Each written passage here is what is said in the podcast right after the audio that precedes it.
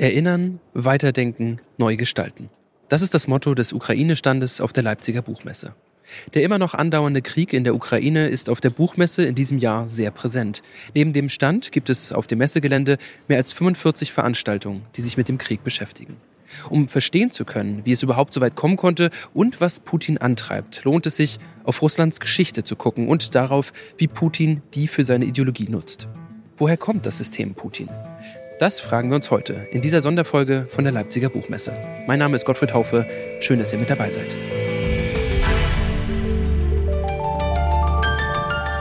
Zurück zum Thema.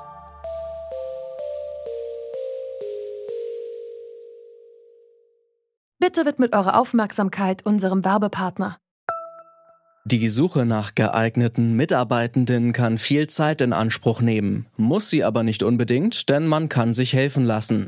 Zum Beispiel mit den Premium-Stellenanzeigen von Indeed, denn damit wird eure Stellenanzeige in der Suche sichtbarer und Bewerberinnen und Bewerber werden schneller auf euch aufmerksam. Indeed schenkt euch jetzt 75 Euro Startguthaben für eure Premium-Stellenanzeigen.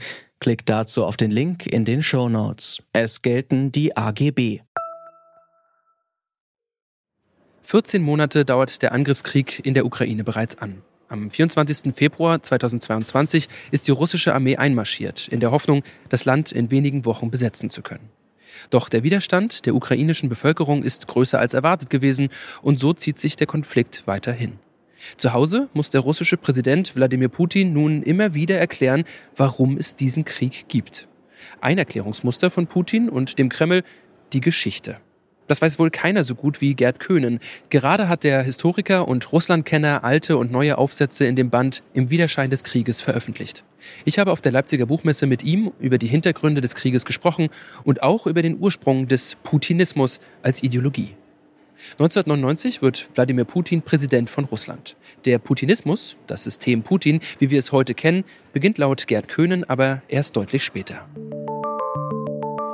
Dieses ideologische Element, was man durchaus einen Putinismus nennen kann, was Sie ansprechen, das entsteht eigentlich erst in den 2010er Jahren. Ja, vorher ist Putin ein handfester Machtpolitiker. Er will dort sein, die große geopolitische Katastrophe zurückdrehen, das Zerfalls der Sowjetunion als großem weltpolitischen Player, aber hat das ja gar nicht im Kreuz. Aber gut, die Amerikaner schwächeln aber dann wird er zum Ideologen seiner selbst, ja.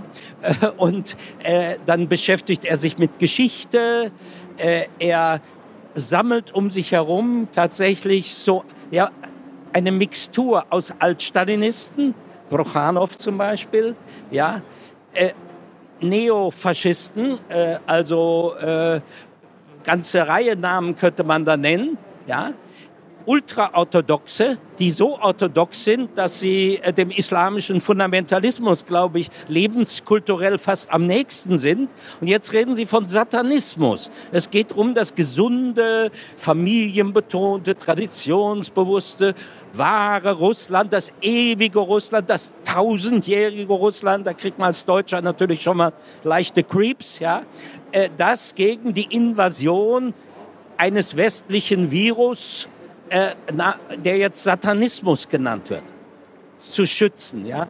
Und äh, die Ukraine ist halt der Infektionsherd und der muss ausgelöscht werden. Über die geschichtlichen Bezüge sprechen wir gleich noch. Ähm, um noch ein letztes Mal bei Putin zu bleiben, wir alle rätseln ja von außen. Was treibt ihn an? Einiges haben Sie schon genannt, woher er kommt. Glauben Sie, um es mal zuzuspitzen auf diese eine Frage, geht es ihm um Russland oder geht es ihm um seinen persönlichen Erfolg oder ist es in Putinismus miteinander äh, verwoben?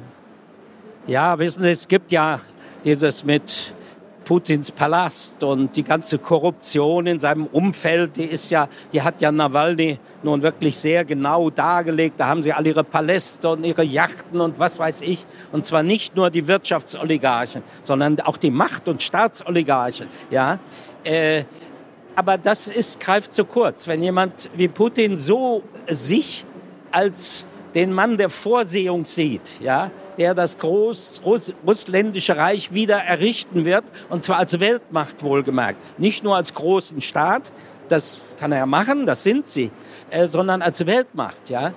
äh, dann verschwimmt das alles, was persönliche Ambition ist und was man sich dort auf den Leib schreibt. Ja, das, ähm, das äh, und dafür werden und jetzt holt er, da sind wir dann doch bei der Geschichte, er stellt sich ja in die Reihe der ganz großen Staatsmänner Russlands, also eigentlich hauptsächlich der Zaren. Ja, also er sitzt unter dem Porträt Peters des Großen äh, und sagt, was hat Peter getan? Er hat nichts erobert, er hat nur zurückgeholt. Das gehörte uns sowieso. Das Baltikum, Weißrussland, die Ukraine. Das hat Peter nur zurückgeholt von äußeren Invasoren.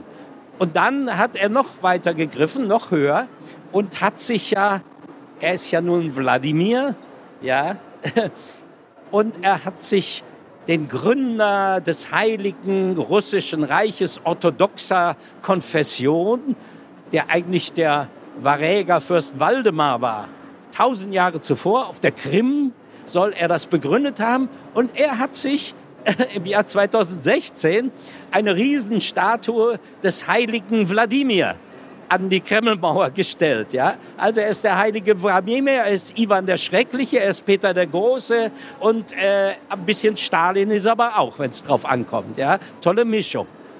Nun, um da gleich zu bleiben bei der Frage, warum macht er das? Warum diese vielen geschichtlichen Bezüge? Hilft ihm das bei der Verargumentierung dieses Krieges oder ist das tatsächlich etwas, was in der Mentalität oder in der Kultur oder in dem Diskurs in Russland eine so zentrale Bedeutung spielt? Meine, meine Interpretation ist, äh, dass dieses ganze Konglomerat von geschichtlichen Bezügen. Man muss natürlich sagen, Stalin ist zentral mit der Figur des großen Vaterländischen Krieges verbunden. Das ist, woran man sich festhält.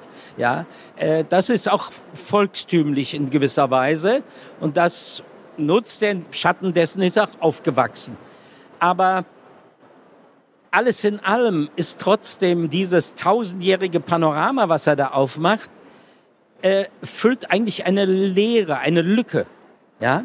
Denn äh, eigentlich hat diese, dieses Russland, was ja das übrig gebliebene Gebiet der Sowjetunion war, und auch vorher das russländische Reich. Die Russen waren eigentlich immer eine Minderheit im russländischen Reich, aber man sagte immer von außen Russland, ja. Äh, also sie haben eigentlich ein sehr unsicheres Selbstbewusstsein und zumal nach den ganzen Katastrophen des 20. Jahrhunderts, was auch äh, Russland, nehmen wir mal Russland, sich selbst angetan hat. Ja? Die Kollektivierung, der große Terror, äh, die Vernichtung des Bauerntums, die Vernichtung eines großen Teils der russischsprachigen und russischen Kultur. Ja? Da ist eine riesige Lücke, ja? mit der man intellektuell und auch, äh, würde ich sagen, emotional die Leute nicht zurückkommen. Denn ein historisches Selbstbild ist ja auch immer ein Selbstbild von einem selbst. Das nagt und das wird aufgefüllt mit diesen Surrogaten von Geschichte, ja.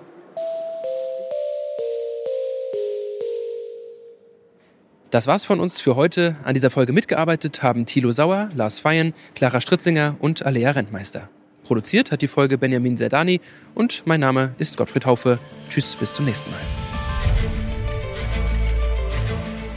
Zurück zum Thema vom Podcast Radio Detektor FM.